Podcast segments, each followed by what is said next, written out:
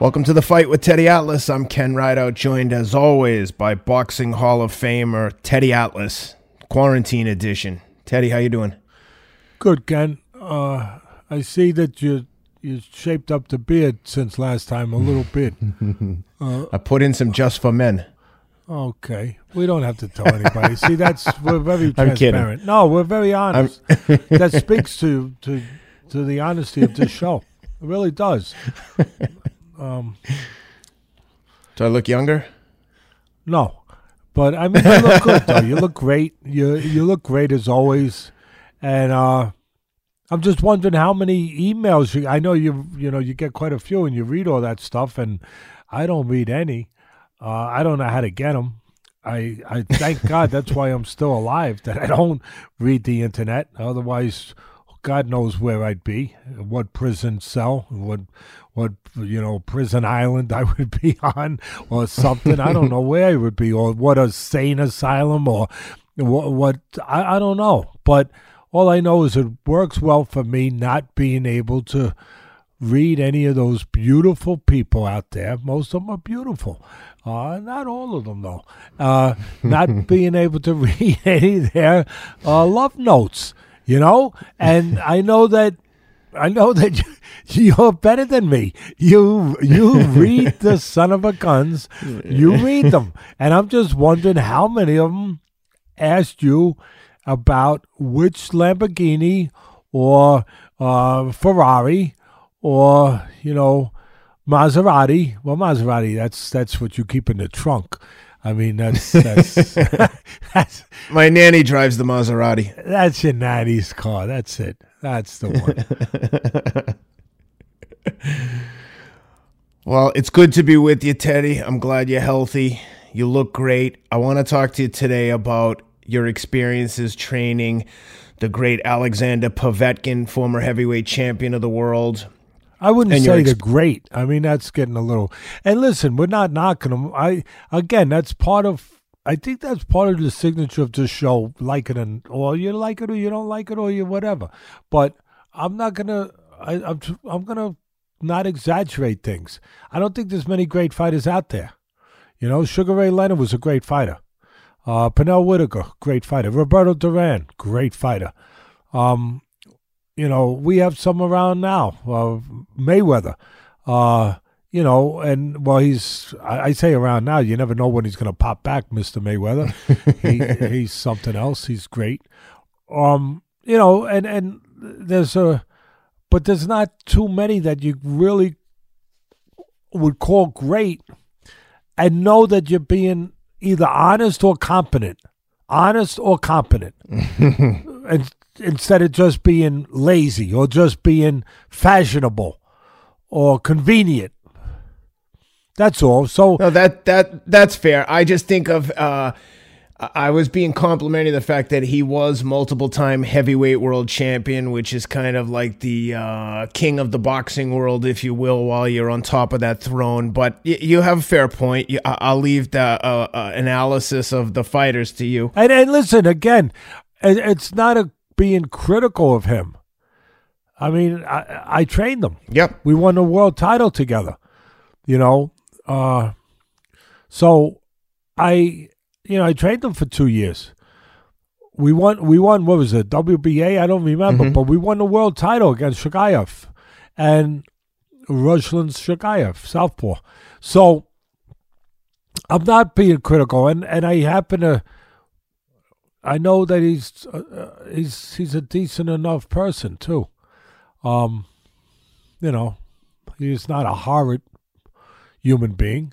Um, I was disappointed by him at the end, but hey, we all get disappointed if we live long enough by things. But uh, again, even with that, I'm I'm going to say that he was not a bad person. He was a decent person. So, but there's very few guys out there that uh you could really truly say are great fighters. That's all. Fair enough. But uh, but a good fighter and a guy that was good enough to win the title, a guy that was good enough to be a gold medalist, uh, representing Russia in the Olympics. Yep. With that being said, I, just from speaking with you in, in, camp and over the past year or two, um, just hearing stories about your experiences there, I thought it would warrant a full episode. And I think there's a lot of interesting stuff to be discussed just because he doesn't speak English or he didn't speak English when you were with him. I, I don't think he does. No, we had to have an interpreter. We had an interpreter. I've worked with a lot of fighters over the years when I was with Cus D'Amato and after that, but. Uh, I work with a lot of fighters. You know, I've been around 45 years. I work with a lot of fighters where I had to work with an interpreter. Uh, quite a few, actually, more than you would think. And we were able to get the job done. I used to joke, writers used to ask me, How'd you get it done with an interpreter? That makes it much more difficult. It definitely puts another element in there. And I used to joke. I used to say, Hey, boxing has a universal language. Move your freaking head or get hit. they learn that real fast. it's it means the same thing in every language.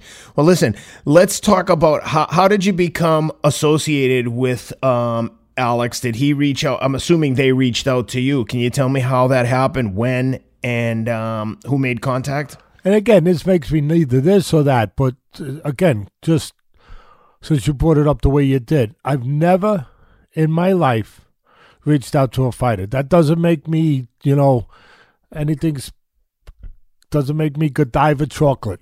I don't know. I don't know. Godiva. It doesn't make me, it just makes me me. Uh, not better, not less, not worse, not anything. Uh, other than I've never felt that I would ever lobby for a job. That if I learn my craft through my apprenticeship, which I did with eight years, seven, eight years altogether, eight, with Cus D'Amato, and then went forward and practiced it correctly, that my reputation would be enough. And, you know, you wouldn't, you, you didn't lobby for a job. You just didn't do that. I don't know. Yep. Yeah. I mean, if, you know, if you're, I guess you can, and you still don't lose face. It doesn't make you less of a person. But for me, that that's not the way it was. If you, you know, if you were good at your craft, whether it be training fighters or it be maybe, you know, being a carpenter, uh, being a doctor, being a lawyer, uh, you didn't call people up and say, "Hey, you need a lawyer." they they kind of they kind of found you. That's I don't Doctor, know. Doctors doctors on cold calling. uh-huh. So so who reached out to you from uh, Povetkin's team? I'm assuming someone from his team reached out. Yeah, a guy named Vlad. I think his last name was Hrunov. And uh they reached out. Trying to remember how they reached out to me. Anyway, they reached out and said they'd like. It was right after the Eddie Chambers fight. He had just he was an undefeated. Again, you uh, we got Rob here. You, we got all my experts here of science.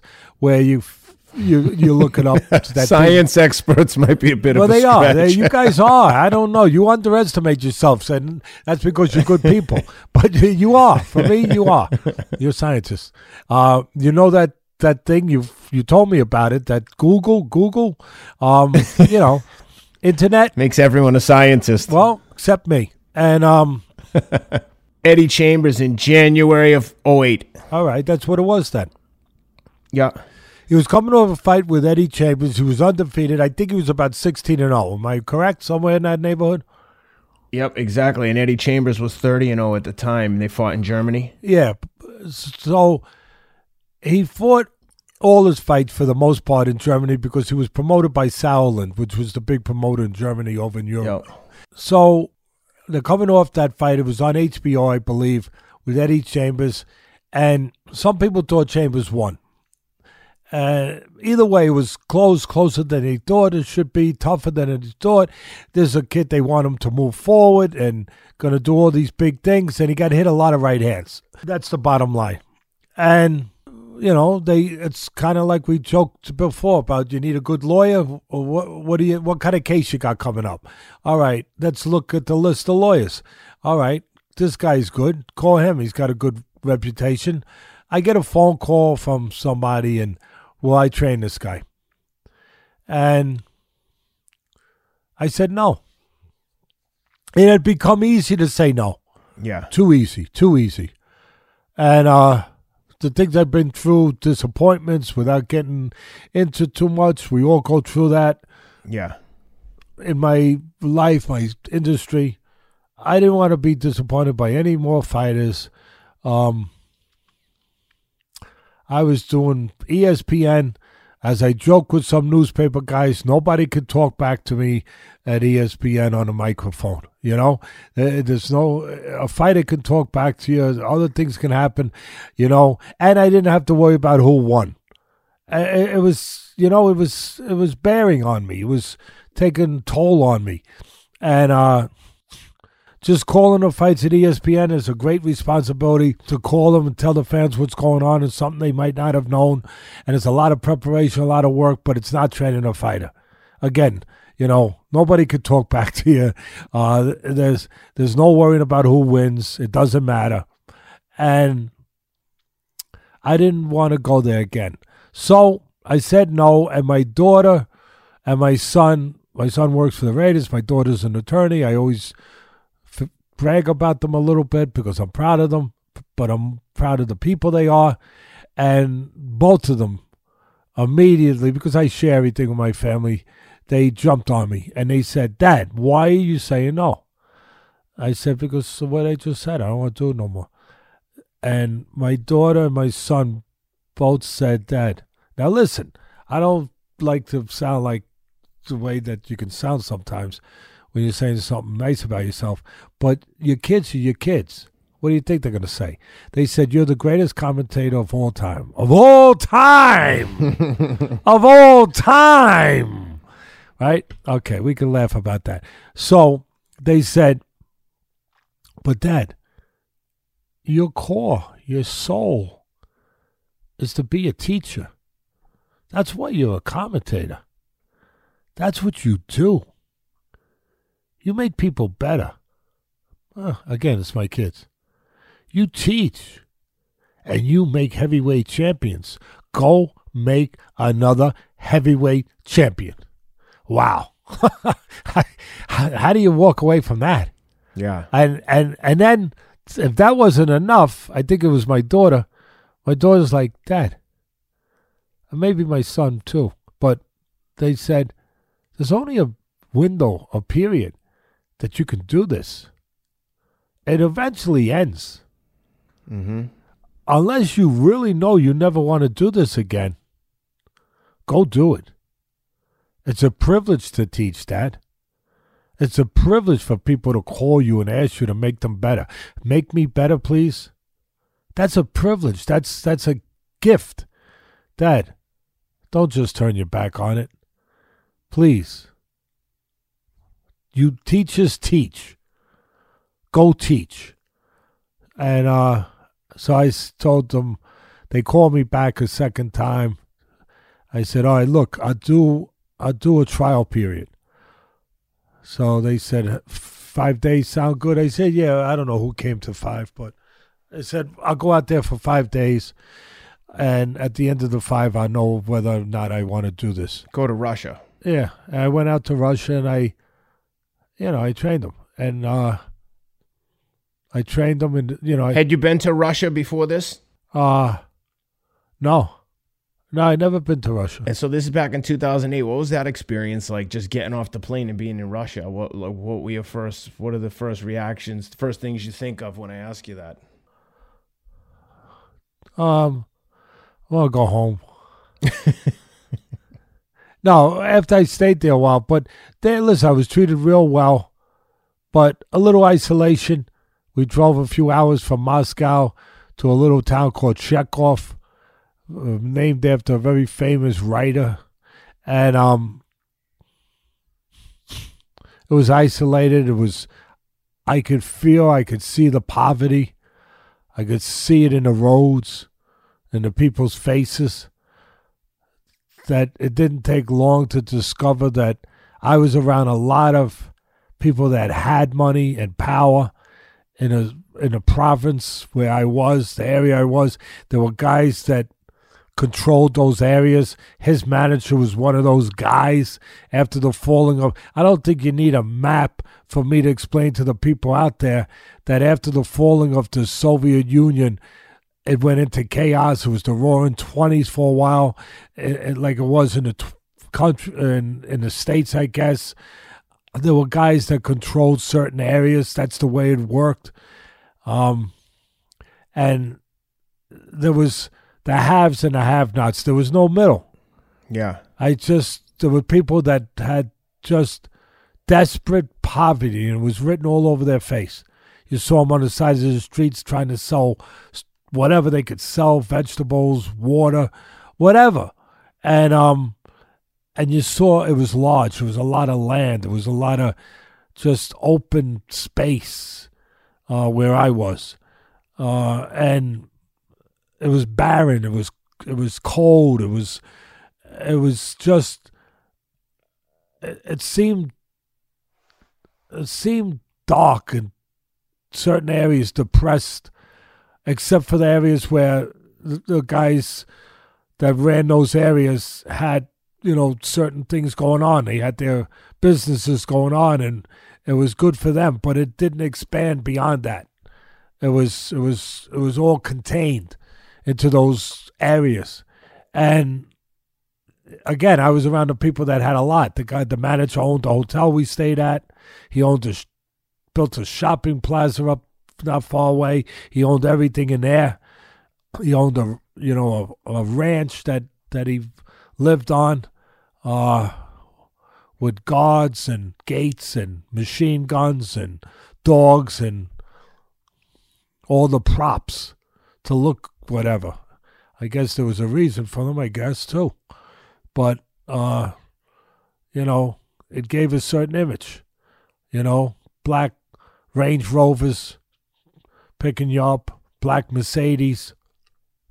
Um, and again, you, you when when you travel a little bit, you saw a lot of separation, separation in the distances of towns, but also separation in the conditions of people people that had it, people that had nothing. And, you know, I was, I don't go to places to hang out anyway. So I was in the hotel, I was in the gym and back in the hotel. I mean, and nobody really spoke English. We had an interpreter. Vlad spoke English. A, a couple people did, but for the most part, I was in a hotel where, you know, I learned the one or two things I wanted on the menu and I pointed to them. you know. and I had a lot of uh, che. That's tea, and um, and I said placebo a lot as thank you. Uh, placebo. Um, you know, and uh, black and green tea. You know, and I I drank that, and I I watched film, showed him what he was doing wrong, showed him what I would change, what my plan would be, and at the end of it, he said, they said, he said to me through the interpreter, I even let him spar a couple times, and he said through the interpreter that uh, he was a real motherland guy, a homebody, home guy, Russian.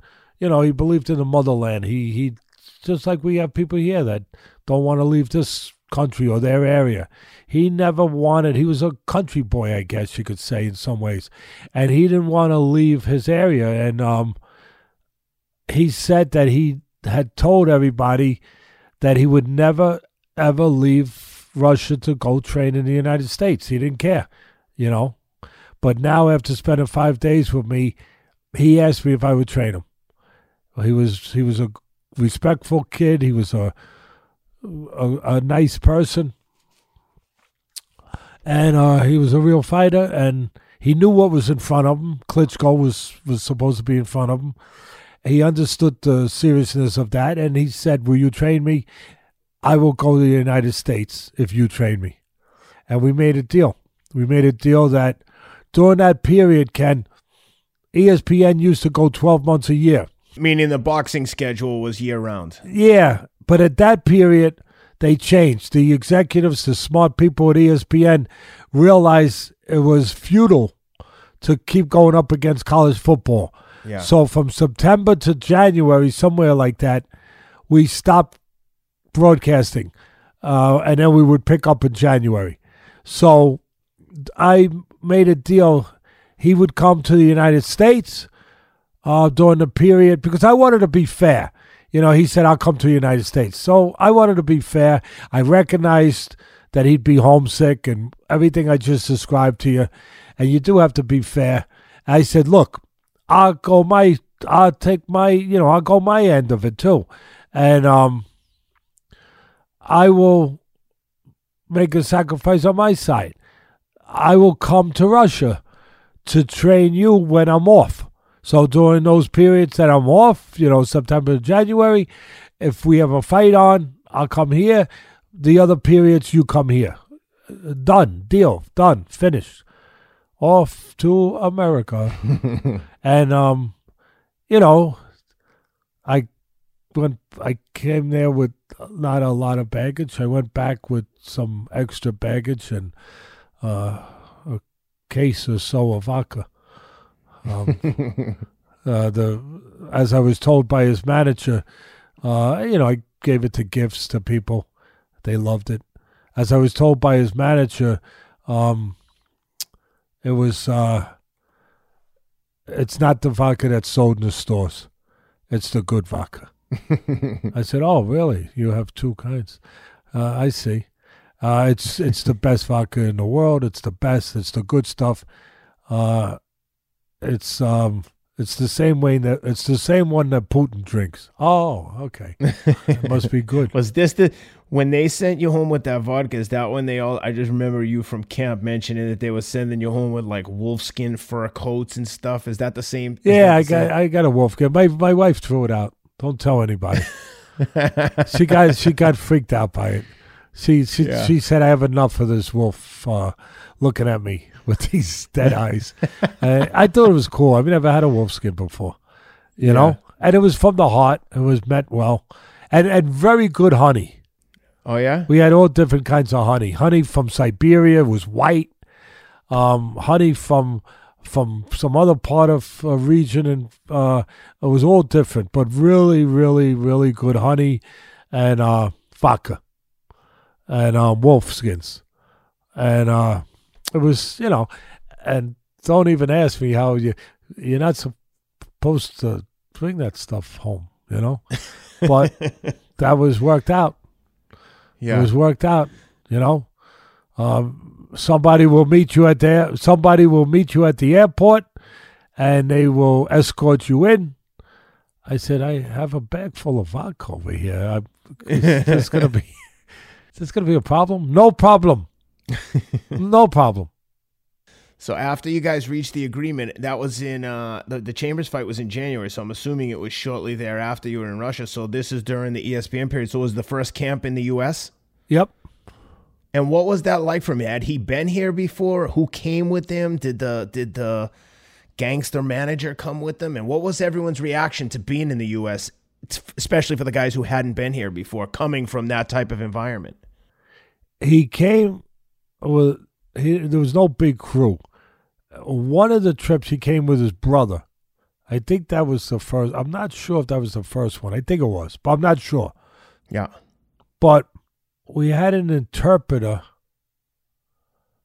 Trying to remember if Max Max was my man. He was my guy over in Russia, and young kid, good kid. He he worked for them, and he was an interpreter. Spoke good English, and a smart kid, nice kid. He uh, I don't know if he came with him or we got somebody over here.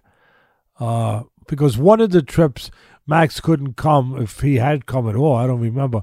But whether it was a visa situation, whatever it was, I don't know.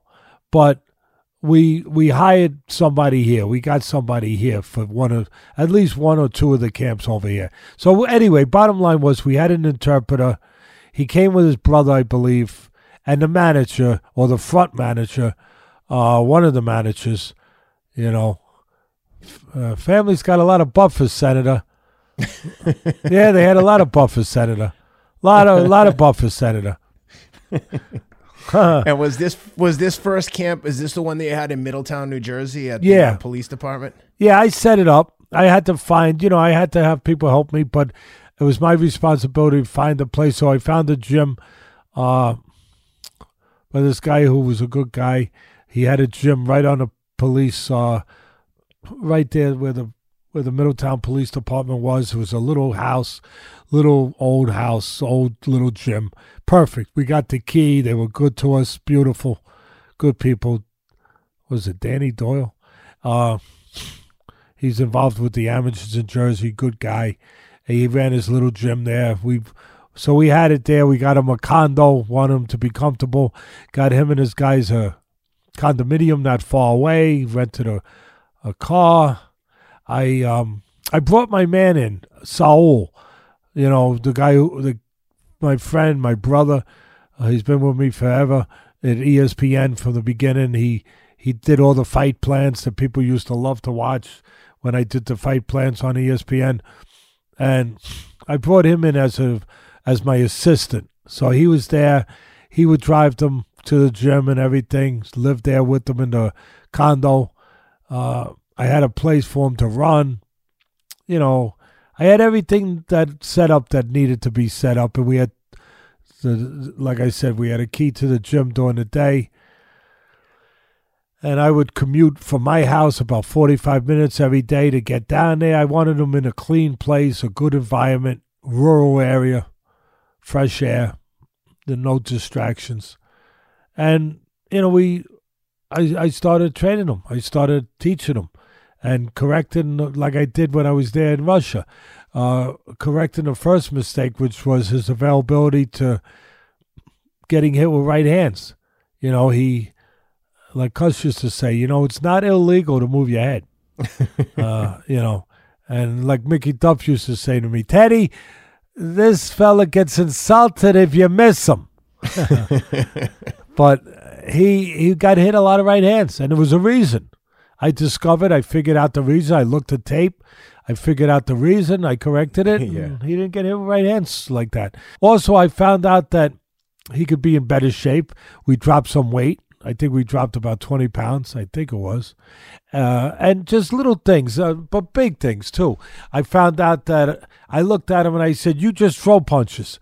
And he, at first, you, you know, he's a good kid. He listens. He, I don't know if he understood right away. I said, You're just throwing punches. I want you throwing punches for a reason. I don't want you just throwing punches. Sometimes the best punch you could throw is the punch you don't throw. So he had to learn a whole. He never heard stuff like that before, you know, and um, you know, so he had to learn that and understand. And he was hungry to learn. He was. That's why he was willing to come. It was hard for him to come to the states. It wa- he was willing to come because he thought he needed it, and I give him credit for that. And uh, I said, you can't just chuck punches. You got to throw intelligent punches, meaningful punches, thought out punches at the right time, the right distance, the right place. You don't just throw punches. So we worked on that, on distinct combinations, specific combinations, punching at the right time, not punching at the wrong time. Uh, you know, all those kind of things.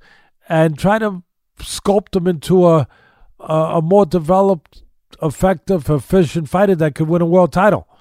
This was all in preparation for Taurus Sykes. Yeah, we, the fight never happened. Uh, uh, which was his first fight after? Um, After Chambers, he had Taurus Sykes, and it looks like the fight took place in that little town that you just described of um, Chekhov. no, no, I think he, I think he might have had that fight without me. Uh, Oh, okay. before- was I your first think. fight with him? Was your first Because- fight with him in Germany? Yeah, yeah, Okay, yeah, so then it was Jason Estrada in um, April of 2009. yeah. I, I, that that's correct. I'm, I'm Okay. I'm pretty sure. Now, like I said, he was with the Sauerlands and they were the promoters, so he fought in Germany.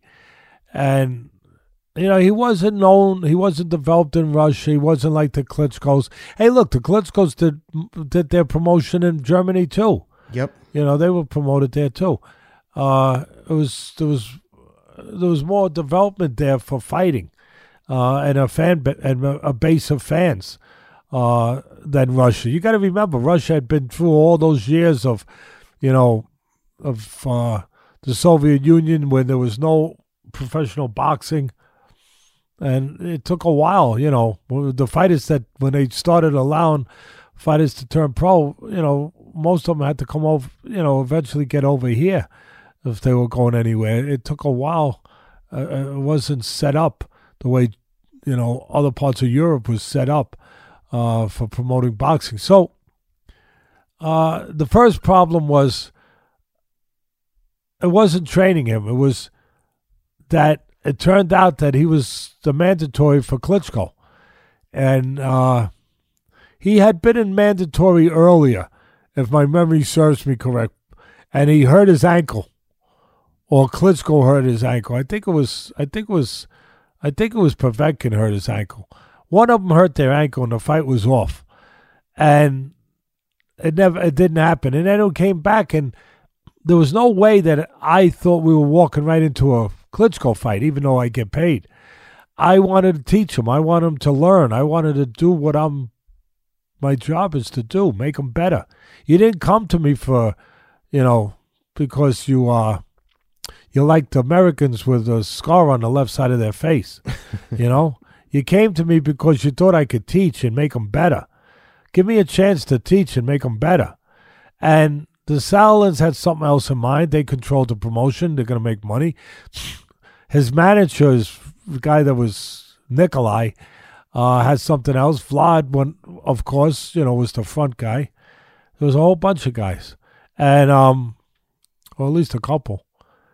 And to make a long story short, Ken, I I didn't want that fight. He wasn't ready for it. Klitschko had 55 fights, 51 fights, 52 fights, whatever the hell it was. He was six foot six, 250 pounds. My kid had 16 fights. He was six foot one, uh, 225 pounds. Uh, and there's no way. It didn't add up. He had no chance. He wasn't ready. And the most important thing is the fighter wasn't ready in his mind. But he's a fighter and he's Russian. I don't think I have to paint more of a picture. He can't just say, I don't want. Come on. So I wanted to protect him. So I told them no.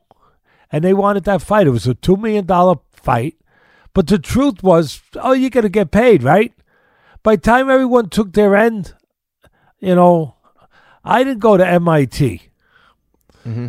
right? But I didn't need to. I'm not a mathematician, but I can add two and two, four and four, eight and eight, whatever. And if it gets too heavy, I can get a calculator. I didn't, you know what I mean? Uh, yeah. when when everyone finished taking, this guy was getting twenty five percent. This guy was getting twenty. This guy was getting fifteen. I was getting ten. When it was all over with, I was going to wind up making more money than him. Oh my god! And that's a reality. Of course, people don't like realities when it reflects what the way it can reflect sometimes. It's you know, it's the son of a gun. I know it's just you know, life can be a you know what, but I didn't I didn't want to fight for him. That was not going to be my first fight with him to lead him to slaughter, whatever you want to call it. Uh, I, I, that that's not happening. That's not happening. You know, I know I could make a quick two hundred thousand, but you know, no, it's not. It's not happening. Doesn't make me a saint, but it makes me the man and I want to be. So, uh, so I I knew it couldn't be, and and the fighter knew it couldn't be, but the fighter normally would have had to take it, but now he had a little out. It was a little different. He had some guy, some guy named Teddy, a little crazy, and uh, he's training in a little town in middle Middleton, Middletown, New Jersey. He's learning new things, and you know what? Uh, he didn't really want it, and one thing led to another. I can't tell you the exact timelines. All I can tell you is that he got a phone call the fight's going to be made. The press conference, Klitschko's going to be there. Uh, you got to be there Monday. This was maybe Friday. Get on a plane. Uh, you know, the manager Nikolai, the Sauerland's telling him, "Come, Teddy. Teddy doesn't want to fight. Well, Teddy don't come, then you come, but you get here." Oh my God! And uh, what he he tells them, I do what Teddy tells me. I became the number one hated man in uh, Chekhov and uh, parts of Germany, southbound Germany. you know, the southern region of uh, Yeah. Germany. Uh, I controlled the fighter. I I didn't want to control him. I didn't want to control him. I just wanted to train him. I'm not managing Yeah. him. I'm not talking to him. I'm not trying to steer him. But as a trainer, I can't tell them. I, I'm not going to tell him that he's ready for a fight that I know he's not, and that he can't win. Especially when the fighter doesn't think he can win, but the fighter can't say it. So I got to say, I got to protect him because because if if you leave it to him, he's going to be led to where he's going to be led to. So this was an out. I became the out. I became the bag. That's okay. That's part of being a trainer sometimes. Part of being a parent sometimes. Yeah, you got to be the bad guy. That's the way it is sometimes. And uh, it's okay as long as you believe in what you're doing. And uh, I believed in it. And so Yeah. That was my job. So he, you know, and, and the fighter, look, I had to be sure. There was one thing, I'm not stupid. Before I completely, you know, eliminated that fight, I told him, take a walk with me, with the interpreter. Because I didn't want at the end for him not that I didn't trust him, but I only knew him a short period of time. I didn't want him at the end to say, "Oh, I, I, I wanted that." You know what I mean? But at the same time, I wasn't going to burn him. I wasn't going to make him say he didn't want it. I couldn't do that to him because then you destroy his pride. Yeah. You take away someone's pride, you take away their their insights. How do you fight with no insights? I got the answer. You can't. So, but I still had to protect myself in a way that I knew I was right. I had to know I was right. I knew I was, but I had to be sure, sure. So I took him for a walk. I remember walking by these trees, and I told the interpreter, make sure you say exactly what I'm asking him. Exactly. So I couldn't just say to him, Do you want this fight? You know why, Ken? That was the easiest thing for me. But if I said that and I forced him to say no, I'm getting him to say something a fighter should never say. To a certain extent. I know people out there going to say, oh, they're, they're thinking people. You don't want them to think, Teddy? Go, go, go train a fighter and figure it out. Okay? Please and and I'll do whatever you're doing for a month. I don't know what you're doing, but I, I'll do your job uh, for a month. but you don't want him to say, uh, "I don't want to fight." I know it's got to be said, but someone else should say it because the premise is the behavior. It's the honor. It's the pride, the tradition it's all of that. It's what a fighter carries in himself, representing himself as a fighter, not a boxer, not a this, not a a fighter. The whole core of that word is to be willing to fight. And so you can't have a fighter say, you can't ask a fighter, you want to fight? No, I don't want to. Uh, So I knew that because I would be going against the art of training. For me, I would be I would be undermining myself in what I'm trying. I'm trying to make them stronger, better, not less. To say that would be making him less. So I had to think about it. I had to catch myself. I said, shoot, I can't say that. That'd be the easiest way for me to say it, you know. But I said, no, it would be detrimental to the fight. It would be wrong, irresponsible. So I thought about it and I said, oh, I got it. I said, put it to him this way. Do you think you would like to have more time? Bang. Do you think you'd like, would you, do you think it would be, you would be better to have, I know you, I, first I started by saying, I know you want to, you're ready to fight him. Do you, I have to make the right decision here. Either way, the right decision has a, everything to do with you.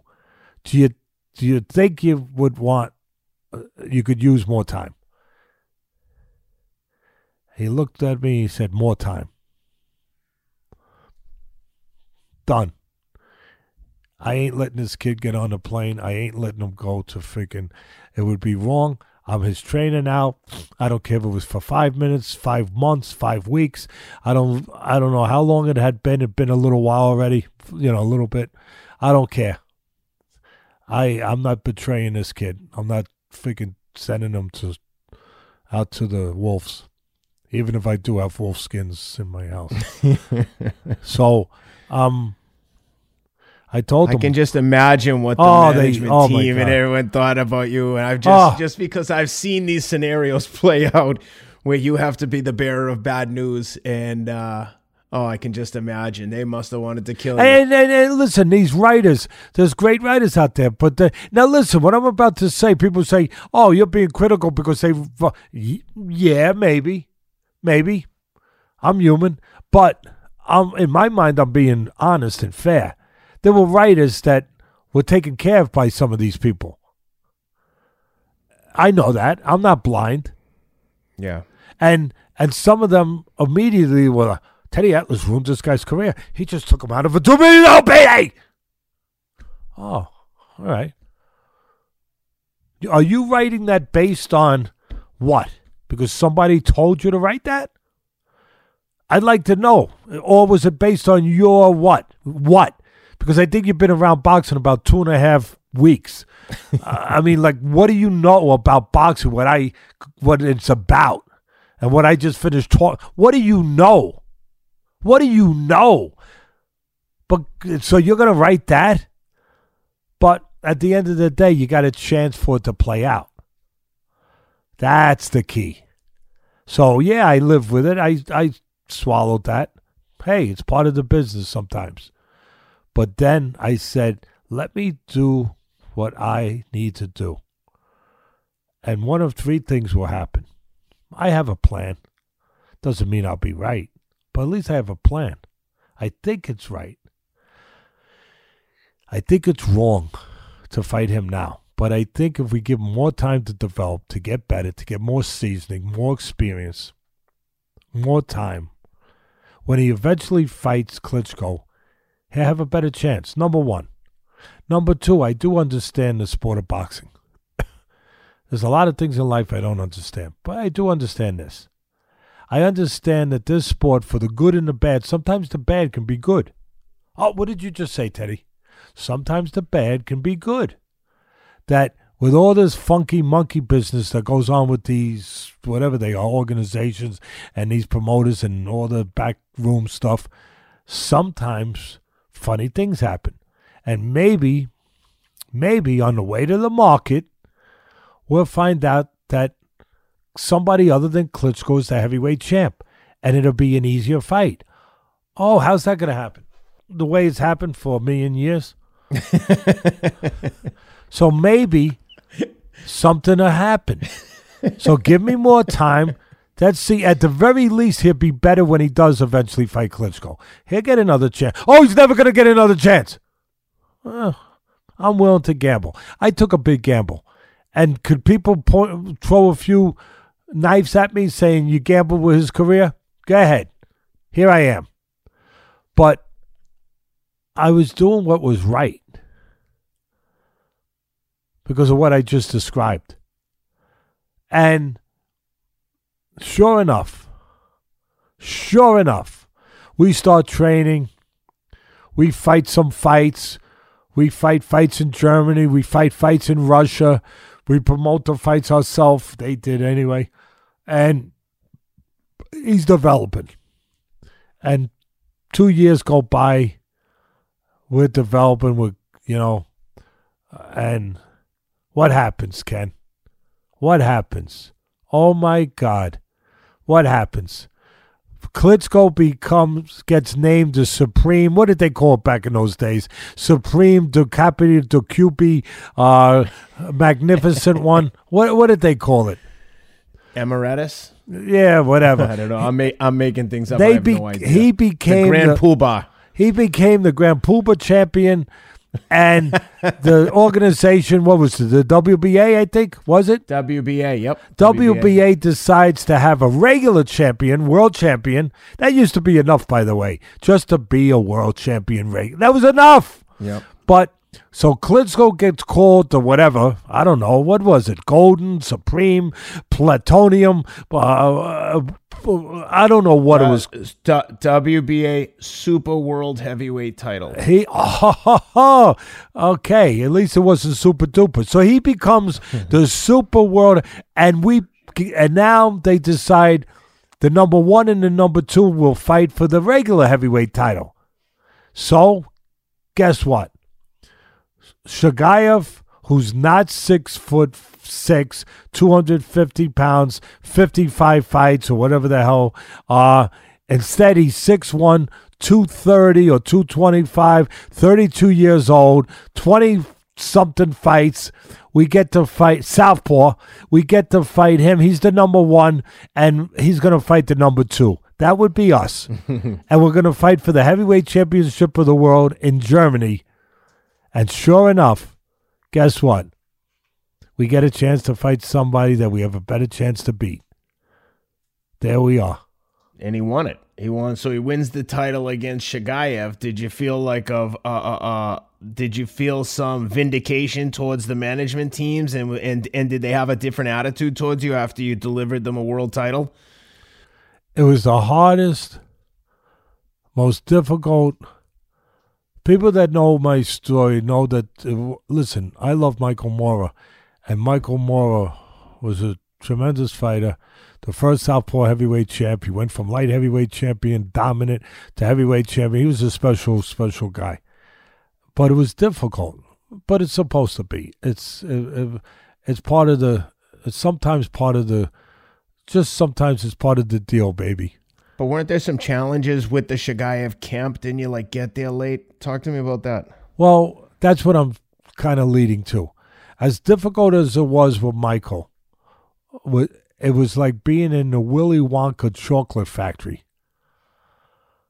compared to what I dealt with for this camp. Because this one was in in Russia, and without going too crazy here, the Sauerland people were not the most they were not Boy Scouts, okay? And um or Cub Scouts. And I wasn't getting paid properly. There was some things going on. I have a great attorney, a great friend, David Berlin, and it was difficult. Like he, he like how are we going to make it right? They're in Russia. They're in Germany. Like what? Like what are you? What are you gonna? What are you gonna do? Yeah. I mean, like their their uh, it's, uh, their accounting their accounting system was a little different. Okay, it was a little different. All right, Ken. It was uh, they Yeah, were going sure. by metrics. We were going by whatever, and uh, we weren't comfortable. I didn't think they were great people. They didn't love me anymore than I loved them, but I was doing a job. And then had Nikolai, the the guy, whatever, with the with the ranch and with the dogs and the and the you know whatever, and so I wasn't gonna go and train them because they had never paid me what they were supposed to. They had never signed what they were supposed to. There was a few things that still were just weren't done. David said you you can't go. you can't go. And my family said, you, you must not go. And one thing, and they could do what they wanted in Russia a little bit. And all of a sudden, 10 weeks before the fight became seven, seven became six, six became. You need eight weeks to train for a fight. Seven weeks, you could do it. Six weeks, you could squeak by. Anything less than that, it's irresponsible. You're, you're shooting dice. It gets to a month, Ken. It's over. It's over. I'm not going to train him. I got a month to train him. The kid been off. He was heavy. He wasn't in shape. I'm not going. It's done. Finished. Over. Done. Gone. Kaput. Blup. How do you say that in Russian? Any language. Yet. Yet. and what happens? Sometimes the people, there's a reason not, there's a reason that people are not trustworthy because they don't tell the truth. They had never told the fighter. I was very clear. I'm not coming. I'm not coming. It's one month before the fight. I'm in Las Vegas doing ESPN Friday Night Fights, and it's my birthday. It's July 29th. And I get a phone call during the afternoon before my show. And it's my fighter, Alexander Povetkin. And he doesn't speak English, but you know, you could say, "Oh, hello, Teddy." We could do that, you know, yeah. Stuff like that. Happy birthday! It hit me. He didn't know. He thought I was still coming for the fight. They never told him. It's a month ago. Make all the faces you want. I agree. I agree with you. You look like somebody. I'm going to figure out before this is over who it is. You. Oh, you know who you look like? That actor who plays Thor. Oh, Josh Brolin. You is that him? You look like know, him. But that's what I get. Yeah. On. No, I mean it's a good thing. He makes a lot of money, and he's he. You know, he's a good-looking guy. But you look like him. you do.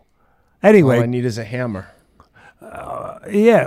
Okay. So we, I realize after I get off the phone, I call my family and I'm upset. They say, Dad, what's the matter? You got the show tonight. They said, This kid thinks I'm going to train them. They never told him. Well, that's their fault. Now, that's easy to go. That's my family. They're not wrong. They're protecting me. That's their fault, Dad. It's got nothing to do with you. I said, No. He thinks at the end of the day, he's when it's all over and he loses this title,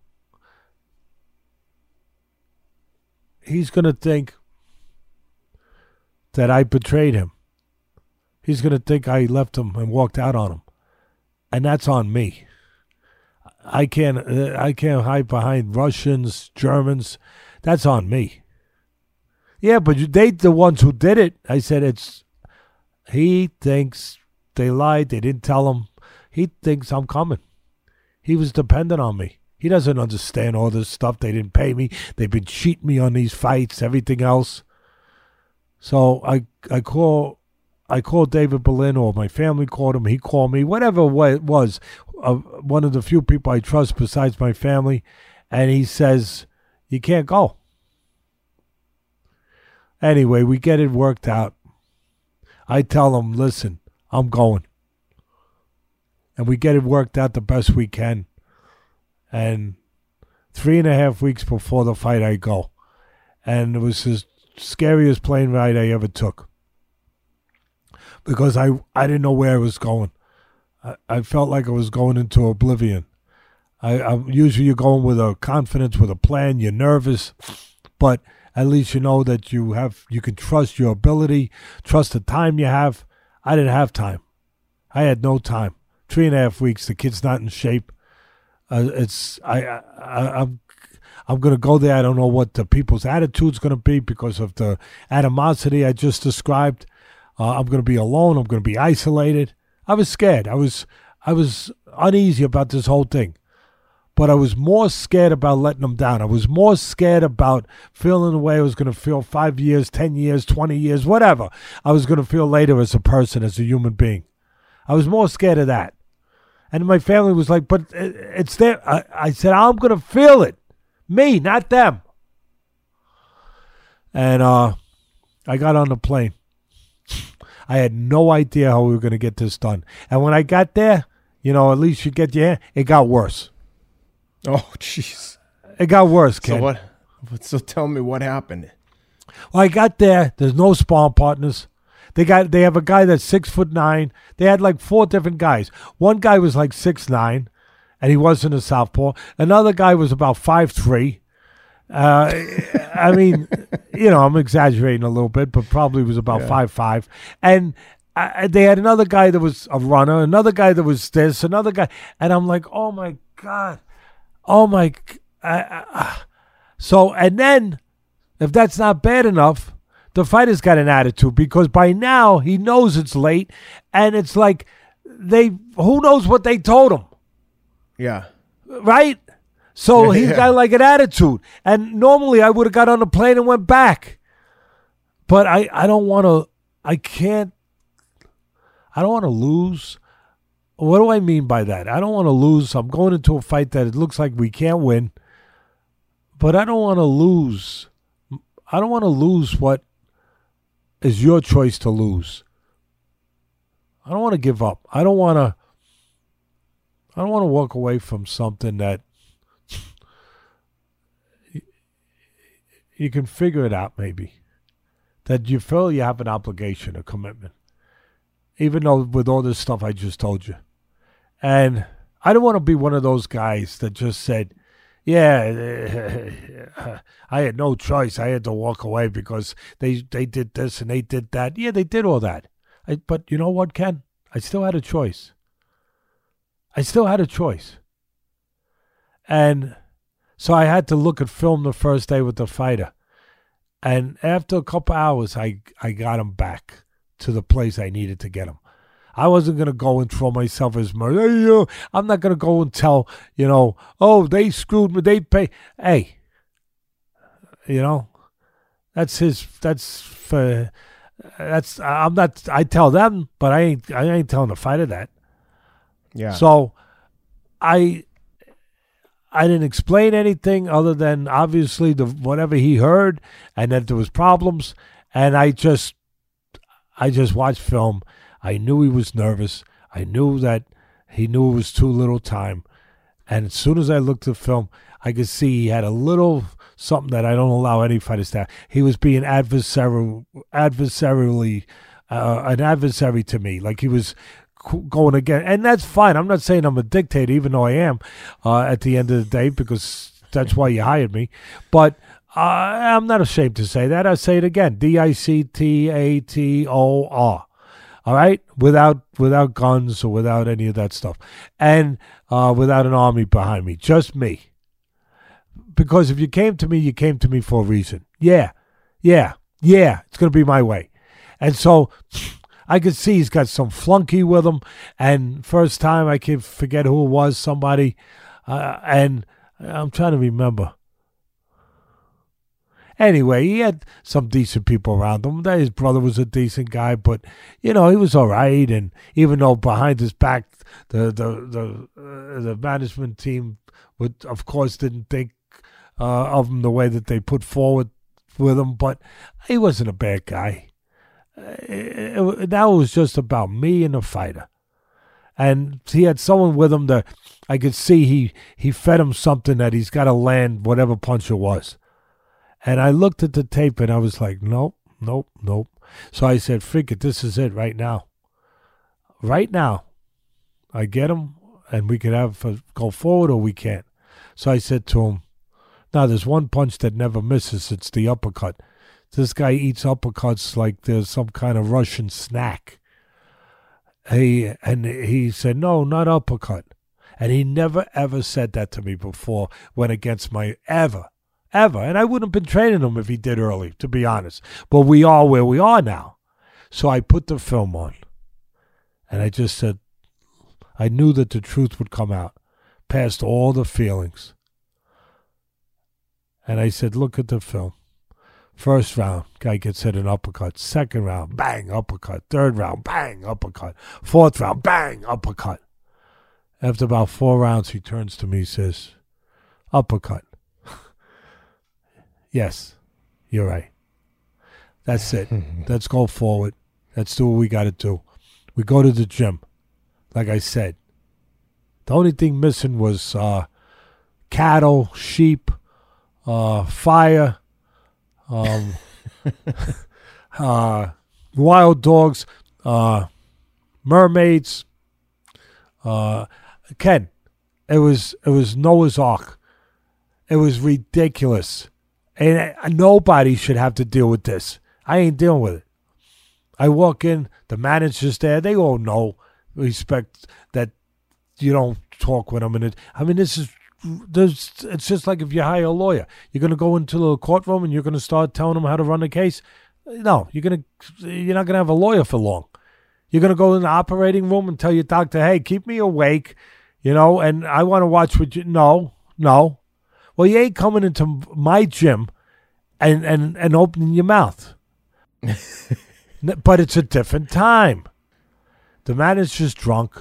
He's the guy, right? Oh my god. He's in there. Ken, Ken, we're in this gym, this atmosphere. We got all these different sparring partners. Like, oh my god, I mean, it's just a mess.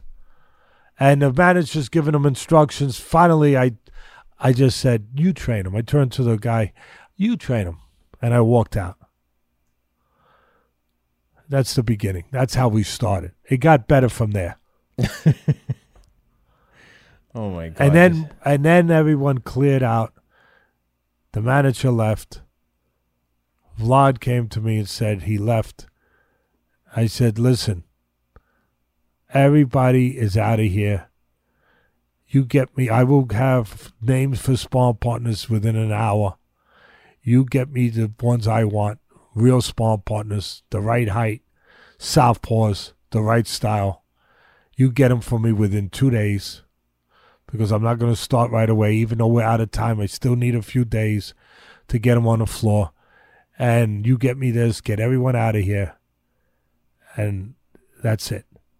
And we we moved to a different gym, and I there was a park across from the hotel. I'd get up very early every morning, work out, eat breakfast, and then we trained about twelve. I would I would read books when I could later in the day. I was reading. I read about I don't know how many books in three weeks. I read a book on uh, the SEAL team, the SEAL team, the great, great, great SEAL team that went to Afghanistan, wherever that was, and they fought it out with like hundreds of of uh, fighters, and they were all killed except for one a lone survivor. and uh, it was yeah i think that's what it was and i read it and i i was almost i, I read it, it it spoke to me. Like i had to read stuff like that. And i read a, i read probably about four or five books. And that was one of them all true story stuff. And the only funny bad thing about it was at the end of it i started wondering if i would if I would be a survivor. I, I started wondering if uh, if it was a if it was a little bit of a omen that there's one survivor. I said maybe that's good news. It's me. uh, maybe that's a good thing. At least that you know. And I read about these wonderful men, these brave men, these special men, and what they face. And then I started putting it in perspective. Really, that was my way of getting through it. That was my way of getting through it. Uh, and you know, it was unbelievable. My daughter always packed the books for me. She didn't tell me. She'd just go out and buy me books, and she would pack them for me when I went away like this. And it was amazing that she picked this book. Really was. And so I, I, I said, I'm I'm worried about myself and my everything. I was. I was worried about a lot of things. I mean, like if we don't win this fight, what's gonna happen? I'm I'm here. I'm not home. The fight's gonna be in Germany, but still.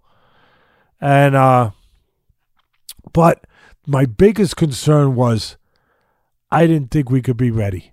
And I so in the mornings I didn't want to be susceptible. I didn't know what they would do. I threw the manager out that first day. So the next day, I I wanted to be able to see who was coming to the hotel. So I found this little park. It was just a little park with a bench, and I used to go there, and I would read, and I would sit, and I would think, and I would watch who was coming. So I figured I'd I'd I'd I'd have the edge on them that whoever was coming, I saw where I saw who it was.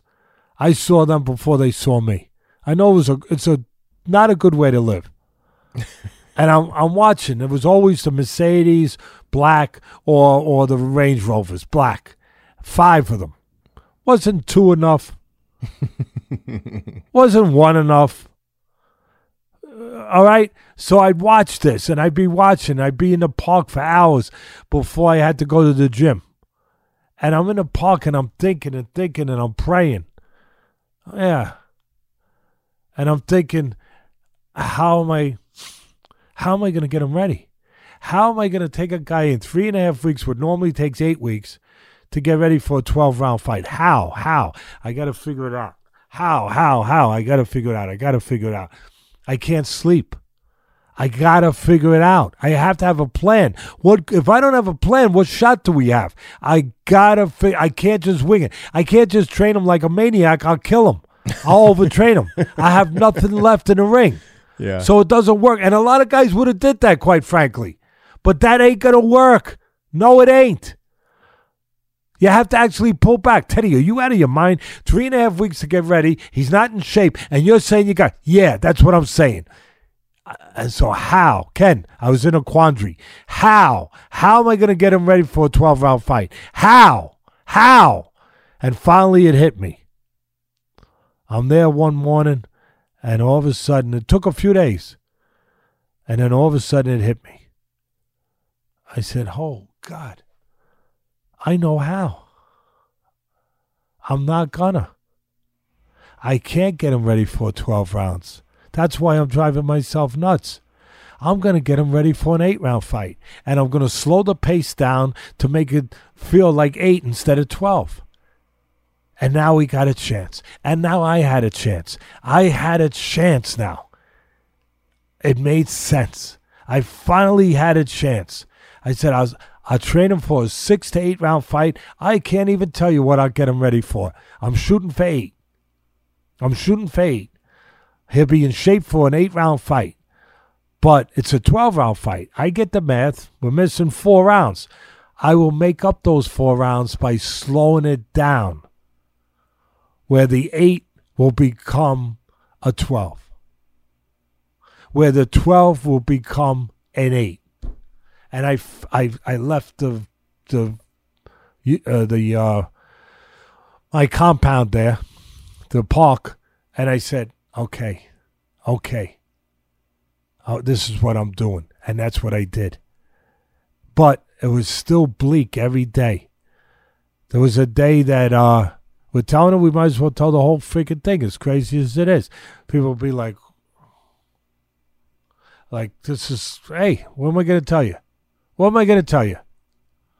I remember thinking a book could be made on this one camp when after we won. I felt so relieved to get out of there.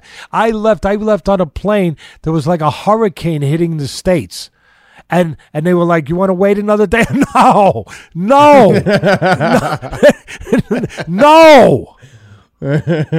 but we can't fly you to New York. But there's a bad, bad, bad storm. It's like a hurricane, whatever. Where we can't fly. Fly, fly me anywhere. Any, I don't care. I don't care. Fly me to uh, Abriel. Uh, I don't know where Abriel is. but fly me anywhere. They flew me to Chicago. I had to sit in Chicago an extra day. I didn't care. when I was in the airport, I called the editor of HarperCollins. Good people that did my book. I, I liked them. I trusted them. Dan Halpern and I called him up and I left a message. I don't know what time it was. It was probably sometime early in the morning. I was sitting at the airport. I was, oh, I was like, I'm gonna get out of here. And it was over. We won the title, and I left him a message. I gave a synopsis of what I'm telling you. Just saying, I think I could make a book on this. And guess what? He never got the message. the sometimes with those long distance, you know how it is. Yeah, with yeah. those phones, you don't know if it's going through. It didn't go through. It didn't go through. Ah, what the hell? But, it did, but here I am, and um, I, so now, I go to the gym, and that's what we're gonna do. I'm gonna get more round. I think one day I might have let him spar. I was gonna let him spar 12 rounds. I never do that. Never. Yeah. But when I finally got to that point, I I I I, used my eyes. I was gonna go 12. I, I think I stopped it at either 10 or 11. But but I I cheated. He didn't even know it. I pull. I shortened a few rounds here and there. I did a little. you see me do that little magic, and Exactly. and but but in his head he went 12 or whatever. You know what I mean? Yeah. yeah just yeah. one day, one day. But I wasn't gonna kill him. I wasn't gonna do all the other stuff. So, and then other than that, I was I started with five rounds, six. You know, I built him up. I I put a Yeah. base there, but I had to have a very distinct, s- strong fight plan. Slow the pace down. Okay, forget about what can I take advantage of. What can I kept looking at film. What can I take advantage of? Okay. Chagaev's got slow feet. Beautiful! Beautiful! He's got slow feet. Let's make him slower. Slow feet, slow pace. Good. He plods. Good. Okay. If you want to slow someone down even more, what do you want to do? You want them to think that you want to engage them when you don't want to. So let's feign them and give a little bit of aggression, and then aggression, and then let's pull back slowly, slightly, not where we're pulling out too fast. Where here's see that it was make believe. Here's see our plan. No, but I want to fight you. Come on, come on. I want to fight you, and then back out of it. Hold him back, and then play. Kill time. Kill rounds. Catch him coming. He's slow. You could see him coming a mile away. He's a southpaw. Move to your left. What don't we want to do? Don't get hit with the left hand. He punched good with the left hand. Don't get hit with that. Let's catch him coming in with uppercuts. Let's use the uppercut. I see that you can't miss him with it. Let's use it a, enough in the round where it'll hold him, it'll slow him down, and that one punch can win rounds for us. That one punch can be clean enough to win rounds for us. And that's what we need. Let's get a lead. Let's get a lead. Because later on, we're just going to be trying to get to the finish line. we're just going to be trying to get trying to get out of town, you know, with everything we can get out of town with. But let's get the lead. Let's get up eight nothing, six nothing, seven nothing. We came close. I think we got up five nothing. We got pretty damn close, and that's that's catch them coming in. That's pop pop pop, catch them coming in. Act like you want to, and then let's turn them, turn them. Keep those slow feet moving, slow, slow, slow. Keep them behind you. Catch them coming in. So we set up the fight plan every day, every day. And I started feeling a little better, but I was still scared to death, you know, because I never went into a situation ever, ever, ever, ever like this, you know. And then we're getting, we're just, you know, like I said, uh, we started putting it together. And then one day, early on, you know, because we had three and a half weeks, but that means you really only got three weeks because you got to really cut everything down. You normally the week before, I went a little Yeah. longer. I went a little longer. So we got two and a half, maybe three weeks, maybe a little less. So at the early part, after I got everybody thrown out and we went through this thing, the manager made one face saving call or or visit And it was all about safe play. He wanted to show me he was the guy. He was the boy. Hey, I'm all alone here. Yeah. I I mean, you think you got to write it up in the sky? really? You think you got to fly a plane and write it in the sky? You think I don't get it? I mean, you don't get it. You're that insecure. I get it. So here I am in the gym, and who comes in, Ken? In the new gym, big gym. His whole crew. Oh, jeez. His whole crew, and guess what? They're not bringing baked goods. Those are not waffles and donuts and, uh, you know, Dunkin' Donuts that they're carrying. And you're by yourself, or is Saul there? No, for this one, oh wait, I did have Saul. I did. Saul was there, so it was me and Saul. I had Saul, and that made me feel worse. You know why? I love him. No, no, no. I love yeah, him. and no, I know what you're getting at. because you don't two want people- get caught up in this. because two people are gonna die instead of one, Yeah, exactly. and and it made me feel worse. Yeah. You know, and and they So they come in with the whole crew. What happens? They come in, they sit behind me in the stands. There was bleachers.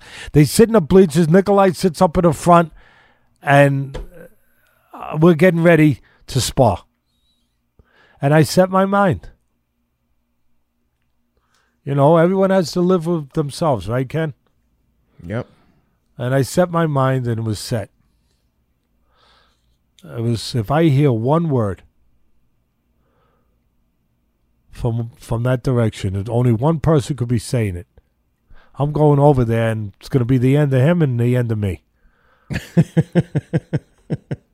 and it's just the way it's going to be. And and I, I can just and listen, am I trying to be anything that? Hey, scared to death, but at the same time, I was. I can't even tell you. A coldness took over me. I I was I was wishing to God that I would not hear a word, but at the same time, uh, that's the only way I could. The only way I could survive was to not survive. Mm-hmm. Because to me in life, you're either living or you're surviving. Yep. And if you're only surviving, you ain't living. And uh I just I just I was so cold. My fighter, everyone felt it. It wasn't easy on him either, this poor kid. Yeah. And he's looking at me and you could see he looks at my face and I just I said concentrate uh on the plan. One round at a time. That that was a part of the plan too. I said this is not a 12 round fight. It's a one round fight. He said, "One round?" I said, "At one round until we get to the second round. Then the next round." And in that, you do not think beyond one round and you be the boss, you be in control, you control yourself, you be calm. One round, then the next round, one round, then the next round, one round. And I told him, we had talks, we took walks. I said, look, we have a plan. We execute this plan, we're going to win. I didn't have to go into extra. He knew the damage that was done. He knew the circumstances. So I'm not to lie because that would be foolish. But I'm not to I'm not to I'm not to magnify it and and kill him with it and and destroy him with it either. So we have a plan. And I told him I never told a fighter I don't think until Alexander I did for the title fight against St- um Adonis Stevens Adonis Stevenson. I told Povetkin there's going to be one point, not two, one point in the fight. It's probably going to come around the eighth round. I'm not sure. I was wrong. I was off by two rounds. I said it's going to come around the eighth. Something's going to happen. I didn't want to say it, but I thought he was going to get caught, a shot, because we we're going to start getting to that place where the we're running on vapors, Yeah. and and the and the car's going to start to cough. It's going to start to cough a little, and but it's not going to stall, but it's going to come close to it, and something's going to happen. You get through that moment, you're the heavyweight champ of the world. I give you my word. And that that's what we went on. And that day, I get him ready. I put the Vaseline on him. I'm praying. I'm like, you know, I'm just, I mean, I'm not, I'm just a, there's just a body there. Mhm. This, uh, I'm just, I'm just like, man, I'm just like, I, I, I don't, I'm not even a human being for anymore. I'm just like, if I hear this, you know, and I couldn't think of my family, I couldn't think of anything because then I couldn't do it. And um, one round, two rounds, three rounds, four rounds. Ken, you talk about living and dying by the moment. Five rounds, six rounds. I think we went that day six, seven rounds. I'm not sure. Maybe eight, maybe. Last round ends. I said, let's go, get out of the ring. Uh, they all get up, they leave. Not a word said. Done. Over. Never happened again. He never they never came back to their credit. And about a week later, maybe two weeks later, maybe a week before the fight, Vlad comes up to me and says he called to ask permission to come to the gym. He proved his point. He saved what he thought was his face by coming, but at the same time, he recognized me. That th- that he he had enough intelligence, respect, whatever you want to call it, instinct, whatever. I don't know what the figure call it. At the end of the day, he wanted to have a chance for the kid to win the fight too. So, to his credit, he didn't say nothing. He left, and then after he showed face that he could come anytime he wants, you know, uh, he didn't come no more. And to his credit, and I'm giving it to him, I, he went and I can't tell you. I'm not saying it made him a great guy, but it made him what it made him. And and like I said, Vlad said he called and asked if if it's okay to come next week or tomorrow, well, whatever it was. And I recognized what he was doing. And I said, yeah, of course, yeah, yes, yes. And he came and you know it was no more. Uh, it was smooth sailing. The only thing from that point on was the dread that hung over me of we're not going to be ready. Yeah. And then we get on the plane and we we leave. Before we leave, he did say if he wins the title, I give you cash bonus. If you if it shows up, bring it to me, all right, Ken? But in the meantime, we go to Germany. It was a scary trip. Part of the deal was they had to give me a cell phone when I was over there. And you got to change to chips yeah. when you go across to another country, you know? So yeah. we didn't change the chip yet, Ken. And I'm just going to tell you what happened. We get off the plane, and I told you, we don't feel, you know, and I've been very quiet, and I've been very, you know, what I am, what I feel, you know? And you can't hide it, Ken. I'm not good at hiding those things. I think you know that. Yep. You look at me, and you could see what I feel. Even if I don't want you to, I can't help it. I'm an open book that way. Yep. We get off the plane, Ken. We're going, we're walking to the terminal to get our baggage. And it's like being in a death march. And we're walking, I've never been this way in my whole life. Ever. And I'm walking in there, and what happens? My phone rings. It can't ring. I don't have the chip.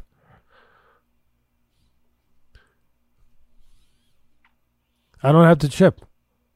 How is my phone ringing? I can't. It rings. I, I, hello? It's my son. I said, yeah, yeah, bud. He says, Dad, I just want to talk to you.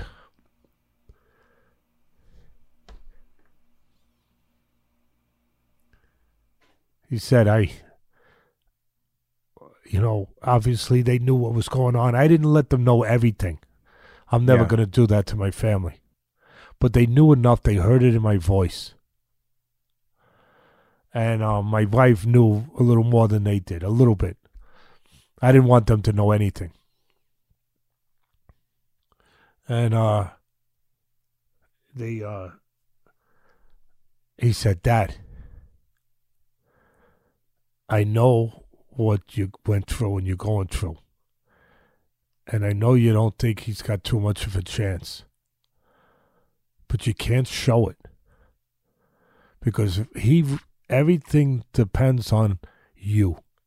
Because he's looking at you. He feels as desperate and as lost as you do, but his one saving grace, his one hope is you're going to find a way and he's going to follow you. Dad, if you project hopelessness, fear, all the things you project, I said, I'm not. I defended myself. He said, Dad, you are. You are, Dad. You are. And you never have in your life, but you are. You are. And he said, Dad, you know, you always tell us that no matter what, you never lose until you accept losing. You told us that when we were kids, Dad. It's a deal that you make. You're never defeated until you accept that you're defeated. Until you agree to be defeated. Dad, you taught us that. You're agreeing to be defeated, Dad. Dad, you always taught us that you you don't cooperate with defeat. That you always have a chance until you say you don't have a chance. You you got to change what you're projecting. Otherwise, you're right. You should not have went. But you made a decision to go, Dad. You made a decision to go, Dad. And you shouldn't have went if you're going to go there, as you always tell us, there's a fine line between surviving and winning. Anyone could survive. And they could say that they, they tried to win. But it's not true, Dad. You only tried to survive. You're just trying to survive this thing, Dad. You gave up on a winning part. And you shouldn't be there. And my God, he. It was hard to hear it. I anyway, I hung up the phone. I told him I loved him, and um, he was right. I walked into the the terminal where the bags were coming out, and I walked right over to the Povetkin. I wonder if he'll remember this. And again, through this whole thing, either you tell a story or you don't tell it. I never told it before. It's been how many? Ten years? But you tell it or you don't. But if you tell it, you tell it. You know. He, I give him all the credit. He's a he's a special guy, because because of what I'm telling you. Not me, him. But I went over to him, and he had this look that I had for the three weeks, just lost, just gonna survive, just walking the death walk. And I grabbed him. I said, "Come here." I said, let me tell you something. We didn't come here to freaking just fight and say we accomplished something by fighting. We, we're going to leave right now if that's where we came from. We didn't come for this. Yeah, I know the situation. Yeah, you know the situation.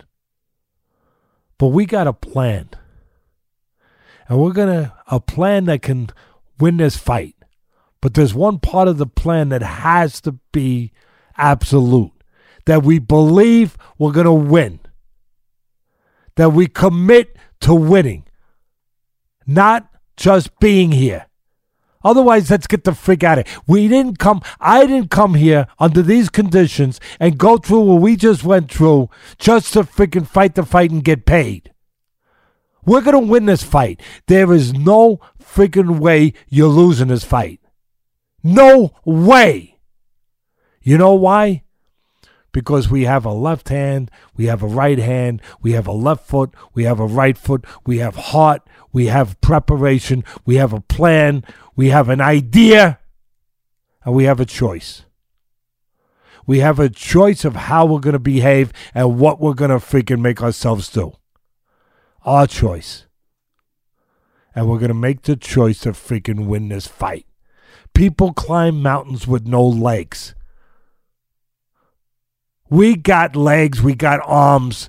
We're going to win this freaking fight. And there's no, that's it. You understand?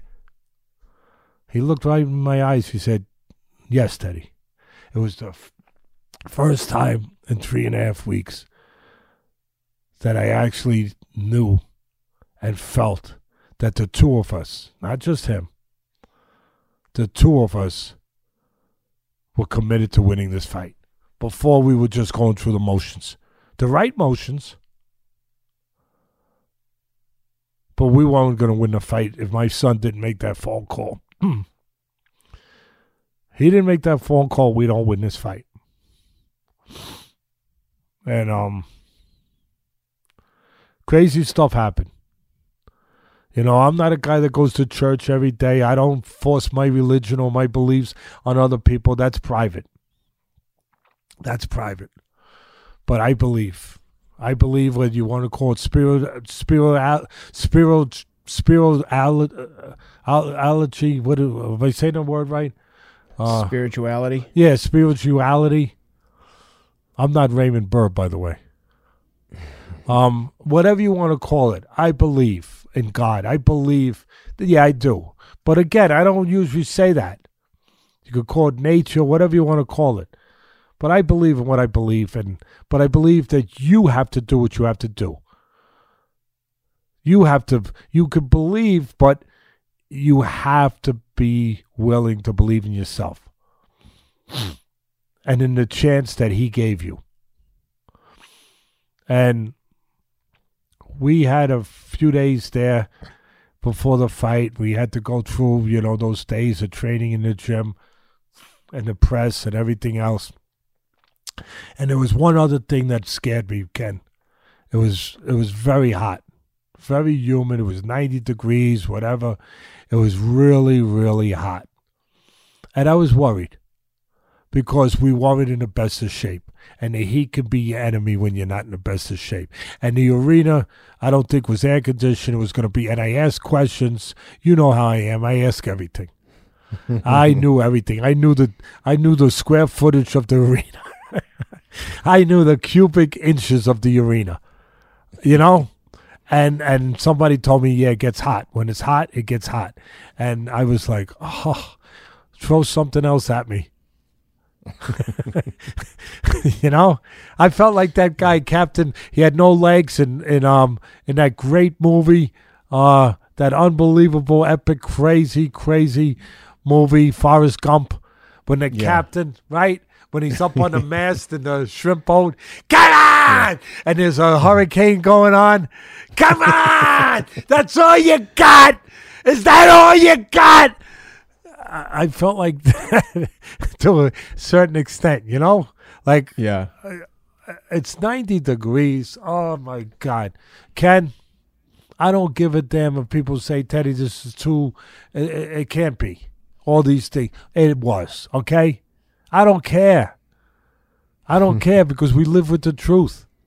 I don't care what it what it some people can say can or uh, it sounds incredible. Yeah, it was incredible. For me, for us. But people do much more incredible stuff. But yeah, there's a lot of stories that you probably don't hear. I'm sure I know that now. But we we get to the we get to the uh we go to you know, the last day and we get up that morning. I say my prayers, everything, you know, I'm just saying. I know whatever you want to believe. I got my mom and dad up there. I had them there for the Holyfield fight. Whatever. Again, we faced what we had to face. My fighter faced what he had to face. That's all that matters. He was ready to do that. And we get up that morning. We're going to have breakfast together. Now it's just me and him. You know how it is, Ken. Yeah. It's just me and him, nobody else. I don't even take an interpreter. Because what I was going to say, I didn't need an interpreter. I didn't need an interpreter. And he wants to be with me now because we're, we're going into that place now. It's no more uh, of that feelings, anger. No, we're going to we're going to war. You know, we're going to war. You know, I know it's not the guns and it's not as brave as the great people we have in this country that defend this country every day. I know it's not even a pimple on the ass, excuse my language, on the backside of that. I get it. But it is what it is for you. We're going to our own war. And we get together in the morning. We take a walk. We eat breakfast. And then we take a walk. Ken, so help me, you know, whatever you want to say.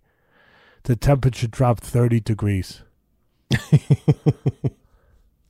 Ken, it's actually chilly. It's like 60. I mean, you could go. This stuff is on record. You could go and Yeah. find. You could go and find the temperature of that week of that fight, and the day before that fight, and then look at it the day of. It dropped 30 degrees. Maybe it was 25. Uh, whatever it was. And I'm like, you know what I mean? I'm like, Yeah. somebody's Thank listening. God. Somebody's listening. Somebody's here. Somebody's on our side. Oh my goodness. Oh my goodness. And we take a walk and I talk to him and I tell him. I I told him what I told him, but now is the last time I'm gonna tell him. You're gonna have one moment. You're gonna have one moment. Something's gonna happen. You're gonna have one moment, probably around the seventh, eighth round. You get through that moment, you're the champion of the world, baby. Slow this fight down. Do what I say. Keep him behind you. Pick him up as he goes. Keep him behind you. Turn him. Stay away from the left. When you need to hit him with something to slow him down, close your eyes and throw an uppercut. it can't miss. But, you know, other things too. So, anyway, we uh we get in a fight and I got the interpreter, not my man Max. I had to use someone else. So I was a little worried. I wanted Max, but whatever. I get this other guy who was he turned out okay, but he got nervous. And I said before, I you know how uh, I was very strict. Maybe I made him a little nervous. You think that's possible, Ken? And and I Oh, yeah. you think Guy was probably having a panic attack. I look at him. I said, "Listen, I don't know what you before yesterday, two minutes ago. I don't give a damn. For the next thirty-six minutes, you're gonna interpret, take what I say, and tell him exactly what I say, verbatim. You understand?"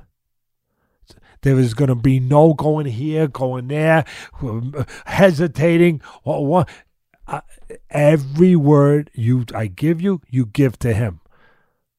You hear me? You understand? Yes. okay. We get in one moment. I just got to tell you, uh, we're slowing it down. We're doing everything. We get in there one moment. All of a sudden, I'm telling him something, right? All of a sudden, he starts telling me what I said to him in English. I said, "You got," but I didn't lose my cool. But you know, what I'm like, "You no, no, you tell him. I understand it. You tell him." Oh, yeah, yeah, and then and we got that was the only mess of the whole night. That was the whole. He got so you know uh, that he started after I said he started telling me in English. I'm like, you tell him in Russian, him. so that was the only thing. Other than that, Sure enough, that moment came. Two rounds early, came in the sixth. He got hit a left hand. He got hurt, stunned, shaken. He's a good kid, this kid. You know, that's all him. He's. We lost that round. We were up five nothing.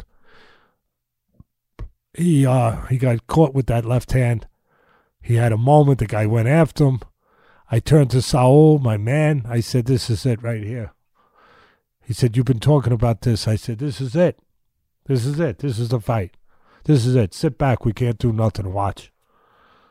Sit back. If he survives here, he gets through here. We're we're gonna have the heavyweight champ of the world. I we're gonna ride him home. Gonna ride him home."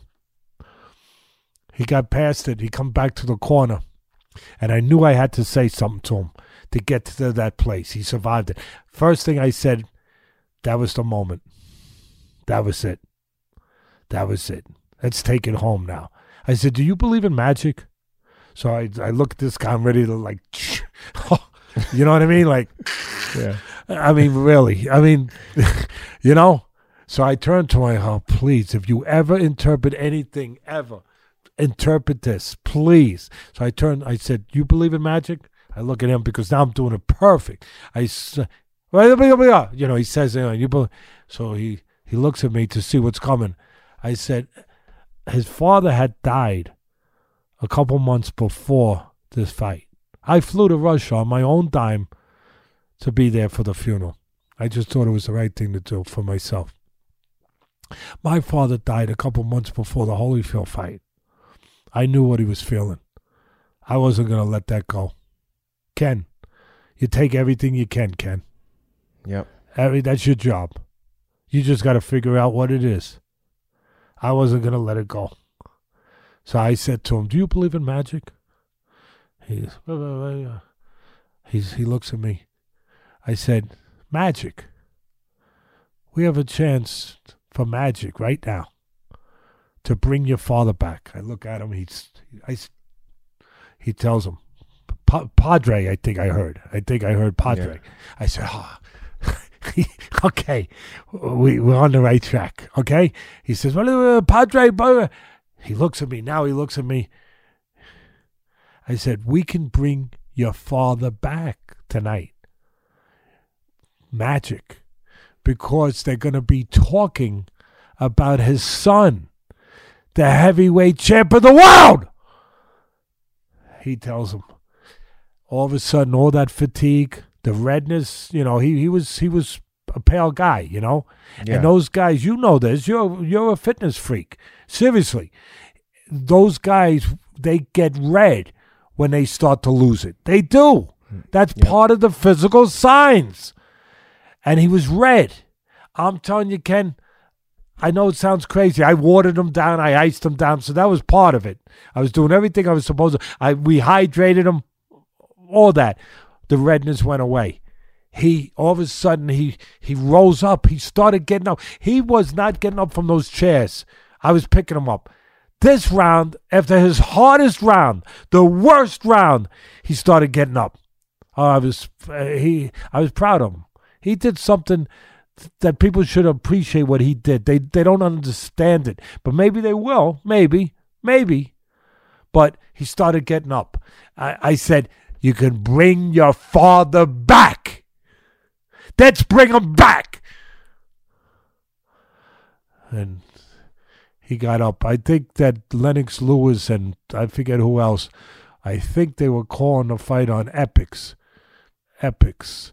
I believe. I believe. It's easy to find out. It's not hard. And um I think that Lennox Lewis, you know, the great Lennox Lewis, heavyweight champ, one of the one of the one of the better ones. Uh he says Teddy Atlas is to, is going is pulling out everything tonight.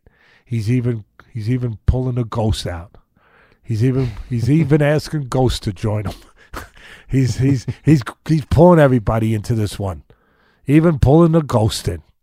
Damn right. Damn right. Damn right. Come on, Ghost, you're welcome. If you can help me and help him, come on, bring it. bring it. And stay away from the left hand. and uh he he he kept the edge. He won the fight, Ken. He kept the edge. He kept the edge. Uh, uh, poor Saul, and you know, again, you could relate to it. Uh, he's in a corner, and it's like one minute, you know, uh, twelfth round, one minute. We got it. Shut up. I'm, uh, you know, uh, I'm sorry, but Saul, we got nothing. Please, I love you, and I do. I love him. And he knows that by what I do and do with him and for him and together and how I trust him. I don't have people with me. I only have people I trust. But I said, Saul, dude, you see enough, dude. I'm, I'm sorry. And then, like, he couldn't help it. 30.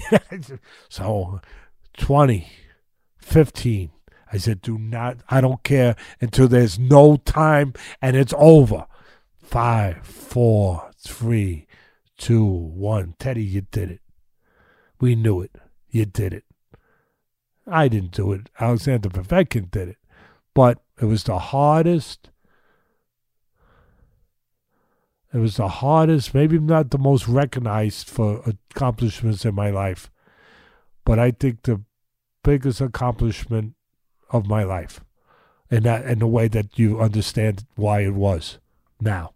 Mm. Yeah. Uh, and for him, I don't think that people give him enough credit.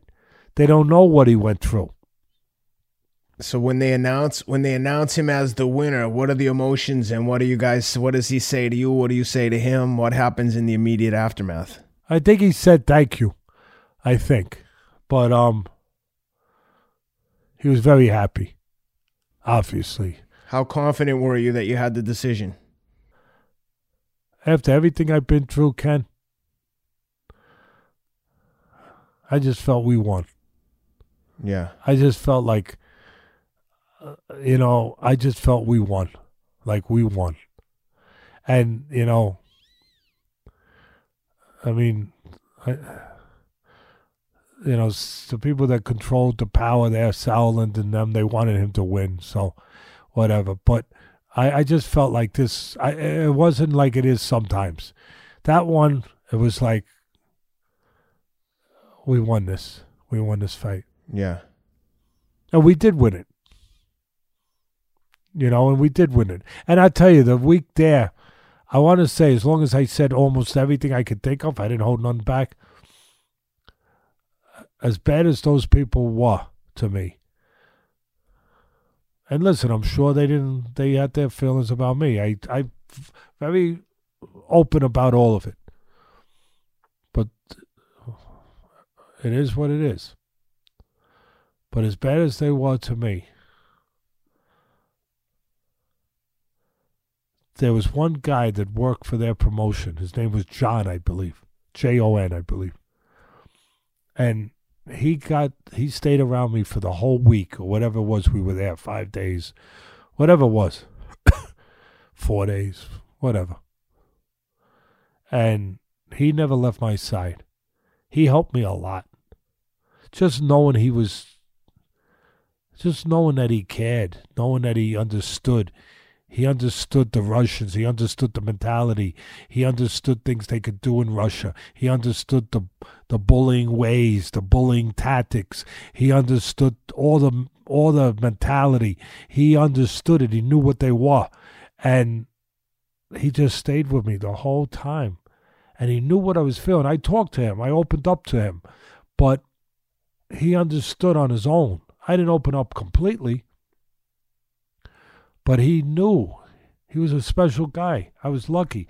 I don't know who sent him, Ken, but I'm telling you, he was there the whole time and he helped me a lot.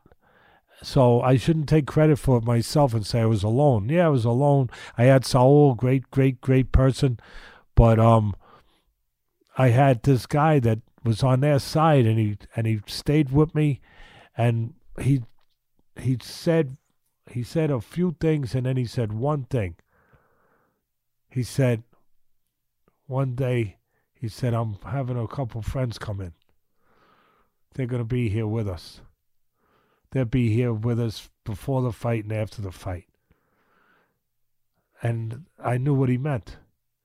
They were going to be there to look out for me in case we lost, and because you know there was word that uh, Nikolai sent over some of his friends to be there. All that stuff my was hovering. No, but it, it was just it was hover. What is it going to be? You're going to be everything I just told you, and then that's going to disappear. Yeah. So they were there, watching, being there. I didn't talk to anyone. I didn't see nobody.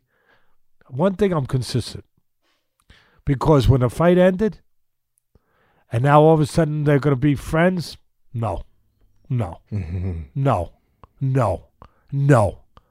I did not go to the party. I did not go shake hands with them. No. No. Did I go and say anything bad or do this or any of those things with your fingers? Or of course not. I'm not stupid. And and I'm not gonna do that anyway. I'm not gonna do that anyway. But that's your choice. That's my choice. That's who you want to be. That stays with you. You can't be one thing and then be something else. Doesn't work that way. But um, I wasn't gonna go and freaking act like I was parties with them and have a drink with them or friends with them. But John said to me a couple days before the fight, day before, two days before, I'm bringing in a couple friends. They're big. he said they're big, they're good guys. They will be with us. And I just said, you know, you have your pride. You don't want to act like a, you know what I mean, Ken? But you, Yeah, of course. but you sure as hell, you're glad. You know, you don't say it, but you're glad. Let's be honest, right? And then uh, I just said, all right, that's up to you. He said, yeah, it's, I'm, I'm, it's up to me, Ted, and I, they're gonna be here. I said, all right, thanks. And um, and then he said one other thing to me. That's that was it. He said, remember one thing, Teddy. I know what they are, and I know what they've done in the past because they had a reputation of doing something to somebody in in Russia, and somebody that apparently he knew. So he Mhm. didn't really have love for them, to be quite frank. yeah. And um, he said, uh, he said, yeah, they might be this, they might be that, whatever, Teddy. He said, but remember one thing: we're not in Russia. We're in Germany. And it was the first time that I felt better. I never felt good about being in Germany either. I got news for you. I You know feel I a mean? lot better being in but, Germany but it was than the first time. In- yeah, in it was the first time that it struck home. It struck home. Yeah, damn right. we're, we're in Germany. We're not in Russia. Yeah. He said, just remember that, Ted. We're not in Russia. We're in Germany. And the guy stayed with me right up. He was so happy. You know, so happy. I, I just hope if he hears this, he knows how much I, I have uh, appreciation for him. And uh, what can I tell you? Even love.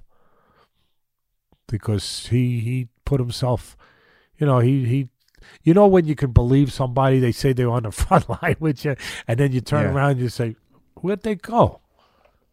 You know, wh- where'd they and you're not sure they're gonna be there when the moment comes. This guy I knew he would be there. And he was. yeah. You know, he he was. I remember Cus telling me a story that he had to go face this guy in a fight. It was a leader of a gang, whatever, whatever it was in the in his area, in the Bronx somewhere, you know, whatever. But the point to the story was, Cus was telling me he he said he went with his guys to meet their guys, and he said they're walking a couple blocks. And he said each block they lost a few guys. and by the time they got there to the destination point, the meeting point, he was all alone. and I, I felt like, am I going to be all alone? I ne- I always felt from the beginning, other than Saul, that I would be alone, but I wasn't. I wasn't. So anyway, So after that, after you win the title, you go back home. What transpires after that? Do you stay with them for additional fights, or is that the end of the road? Have you had enough? we got we have one more fight, and it was during the time that I was off from ESPN, so I go to Russia to train him. If I have my memory, we have to fight the mandatory. I believe it was Cedric Boswell. You tell me if I'm right. I'm not In, sure. in Finland, in Finland, uh, the 35 and 1. Yeah, he's the number one contender. We got to fight him. We fight him. I go to Russia because I'm still off from, or I'm off from whatever, from ESPN. I go to Yeah, Russia. the fight was in December. Yep. We go. We I keep my word. We got the championship. Um, we go over there, and we we make our first title defend. You know, a mandatory. It's in Finland because Helenius, the kid who just pulled off the upset, um, who just knocked out the Polish fighter, uh, in in the in uh New York. Kownacki. Yeah, yeah, Yeah. yeah. Um, Helenius was a big underdog. He was still undefeated at this time. This is what ten years earlier, Ken, something like that. Yeah, this is in 2011, uh, 2000, De- December of 11. So nine years ago, whatever, whatever. And so Helenius is undefeated. He's their Sauerland's uh, next, you know, star, supposedly, and of course his career went went hey hey you you know went south a little bit, and then he pulled off this big upset. But he was on the card. I think he was fighting Chisora, which I thought was going to be a a dangerous fight for him but he he won the fight to be honest. And anyway, he he's that's why we were in Finland. That's why the promotion was in Finland. Helenius drew. You know, Povetkin didn't draw. You know, he didn't have for drawing power. That's you know, it's called for what it was. And um but we we defended title there. Everybody's happy. Povetkin thanks me, said everything was good after the fight. I go home, and he's supposed to come to the States because now it's his turn. He's supposed to come to the States because January's coming. We're supposed to fight in February. I think we're supposed to fight Huck, Yep, Marco Marco Huck in Stuttgart, Germany. cruiserweight champion, and he's moving up to heavyweight. Salin has him too. My memory is not too bad, and we're gonna we're gonna start training in January right after the holiday. I said, all right, you got the holiday, you got New Year's, so come here on the second or third, say the third, and let's start. We'll start getting ready for the Huck fight, and uh, I don't get a call. I don't get a call. I don't get a call. I don't get a call. Something's wrong. David, my good friend, the lawyer who helped me tremendously, just like my family did. He's like my family, to be honest. And um don't get a call. Finally, I don't know if they called, David reached out, whatever, what's going on. Oh, we're having visa problems. You're having visa problems. You- We're on a two year odyssey here. You never had a visa problem. I mean, like, you know what I mean? Like Cus used to say, Yeah. you know, I was born at night, at night, but not last night. Yeah. I mean, uh, can you come up with something maybe a little more creative, please? Oh, truth's gonna come out sooner or later, right, Ken? A couple Yep. days go by, Vlad, the whatever. See, I'm not knocking. I'm just telling truthful things, but I'm not going to try to out of my way to. The truth is is enough, and uh, Vlad says, "Oh, yes, you're right." I said, "I'm right about what? Did you lying?" oh, yeah. Oh, yeah. We, yeah. It's something else. Oh, yeah. What? No kidding. No, no. You know what? Crap, Sherlock. Well, Ah, we have championship now. Now you do what we want. Now you come here because you make money. Champion, you come here, make money. I said, wait a minute, hold on. So you think you're going to tell me that the deal, the agreement that we lived by for two years, that I lived by for two years, you did too. Now that you got what you want, what was that saying I said about Cus earlier, Ken? or in one of those other shows, the show last week. What did I say? No matter what a man says, Teddy Atlas, remember this, Cus D'Amato told me. I was 19 years old. Teddy, remember when I'm not around no more, remember what I told you. If you remember one thing in life, no matter what a man tells you, it's what he does in the end that he intended to do all along. So Vlad says to me, "We're gonna, you're gonna come here to Russia and train because we have the title now, and you're gonna make money, and you're gonna." So I said, "So that agreement, that commitment, means means nothing." And you think I'm just gonna say, "Oh yeah, it sounds like a that sounds like fun." Can't wait to get back to Russia.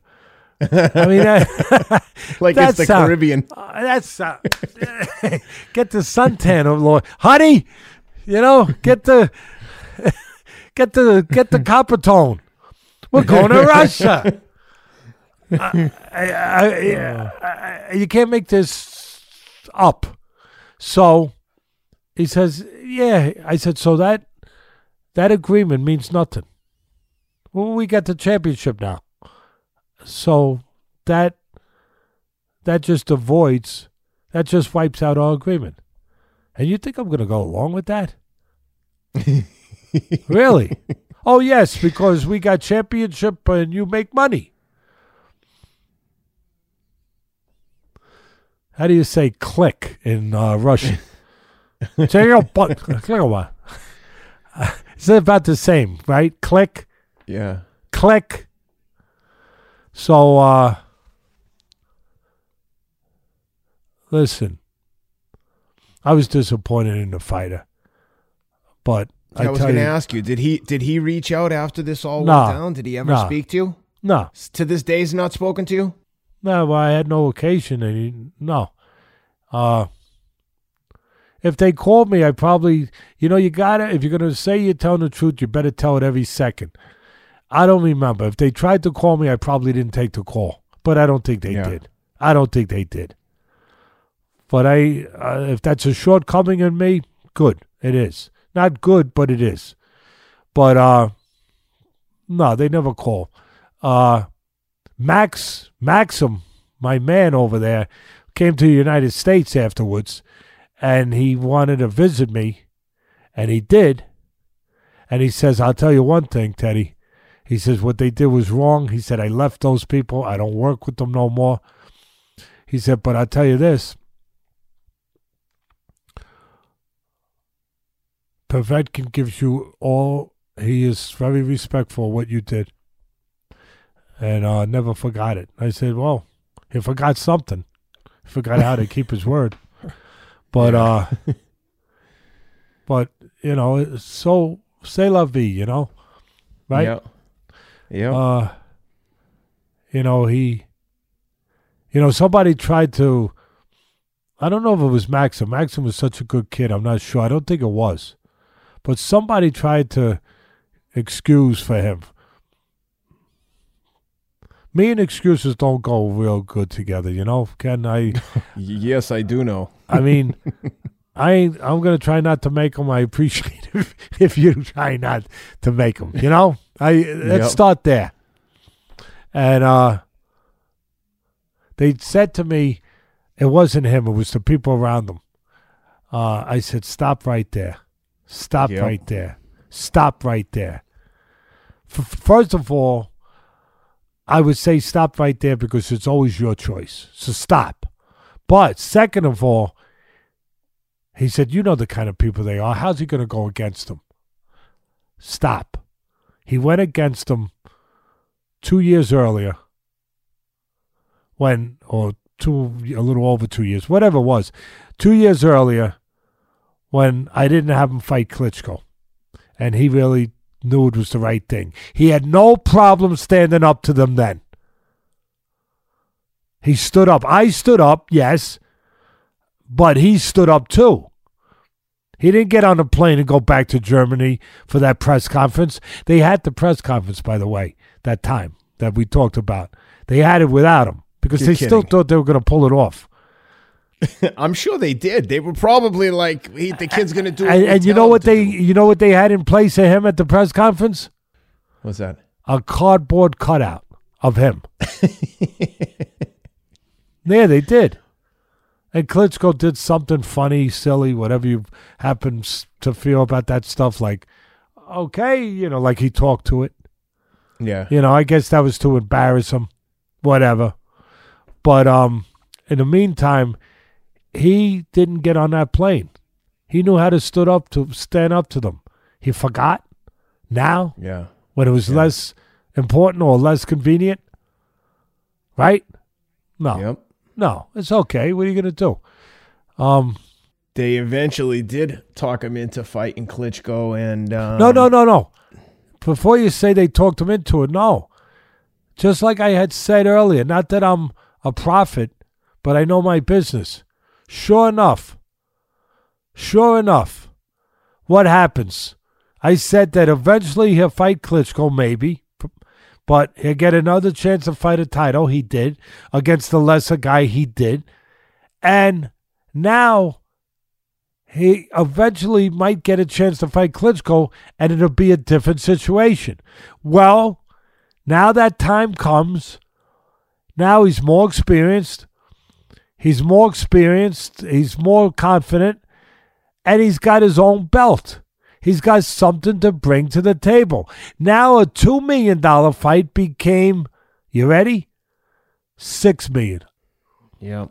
That's three times what he would have got when they wanted to do it, Ken.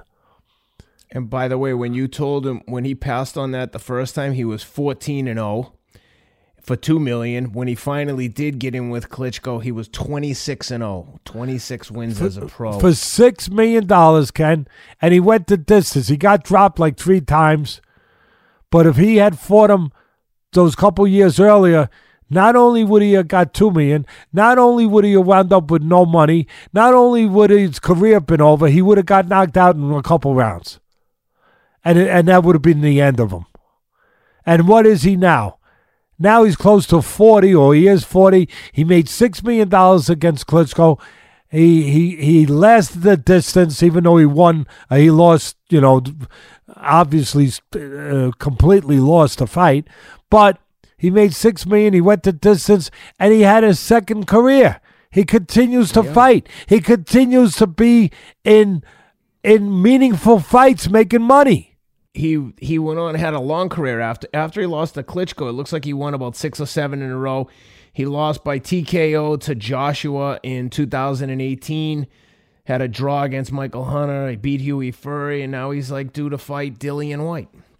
I mean that fight's been postponed, obviously, but my God, he's made some money. Yeah, yes. By the way, by the way, I just noticed also on that Klitschko fight, Sauerland, Sauerlands were his promoter all the way up, but against for the Klitschko fight, they're not the promoters. It was uh, Stashkov and uh, Hrunov, Vladimir Hrunov.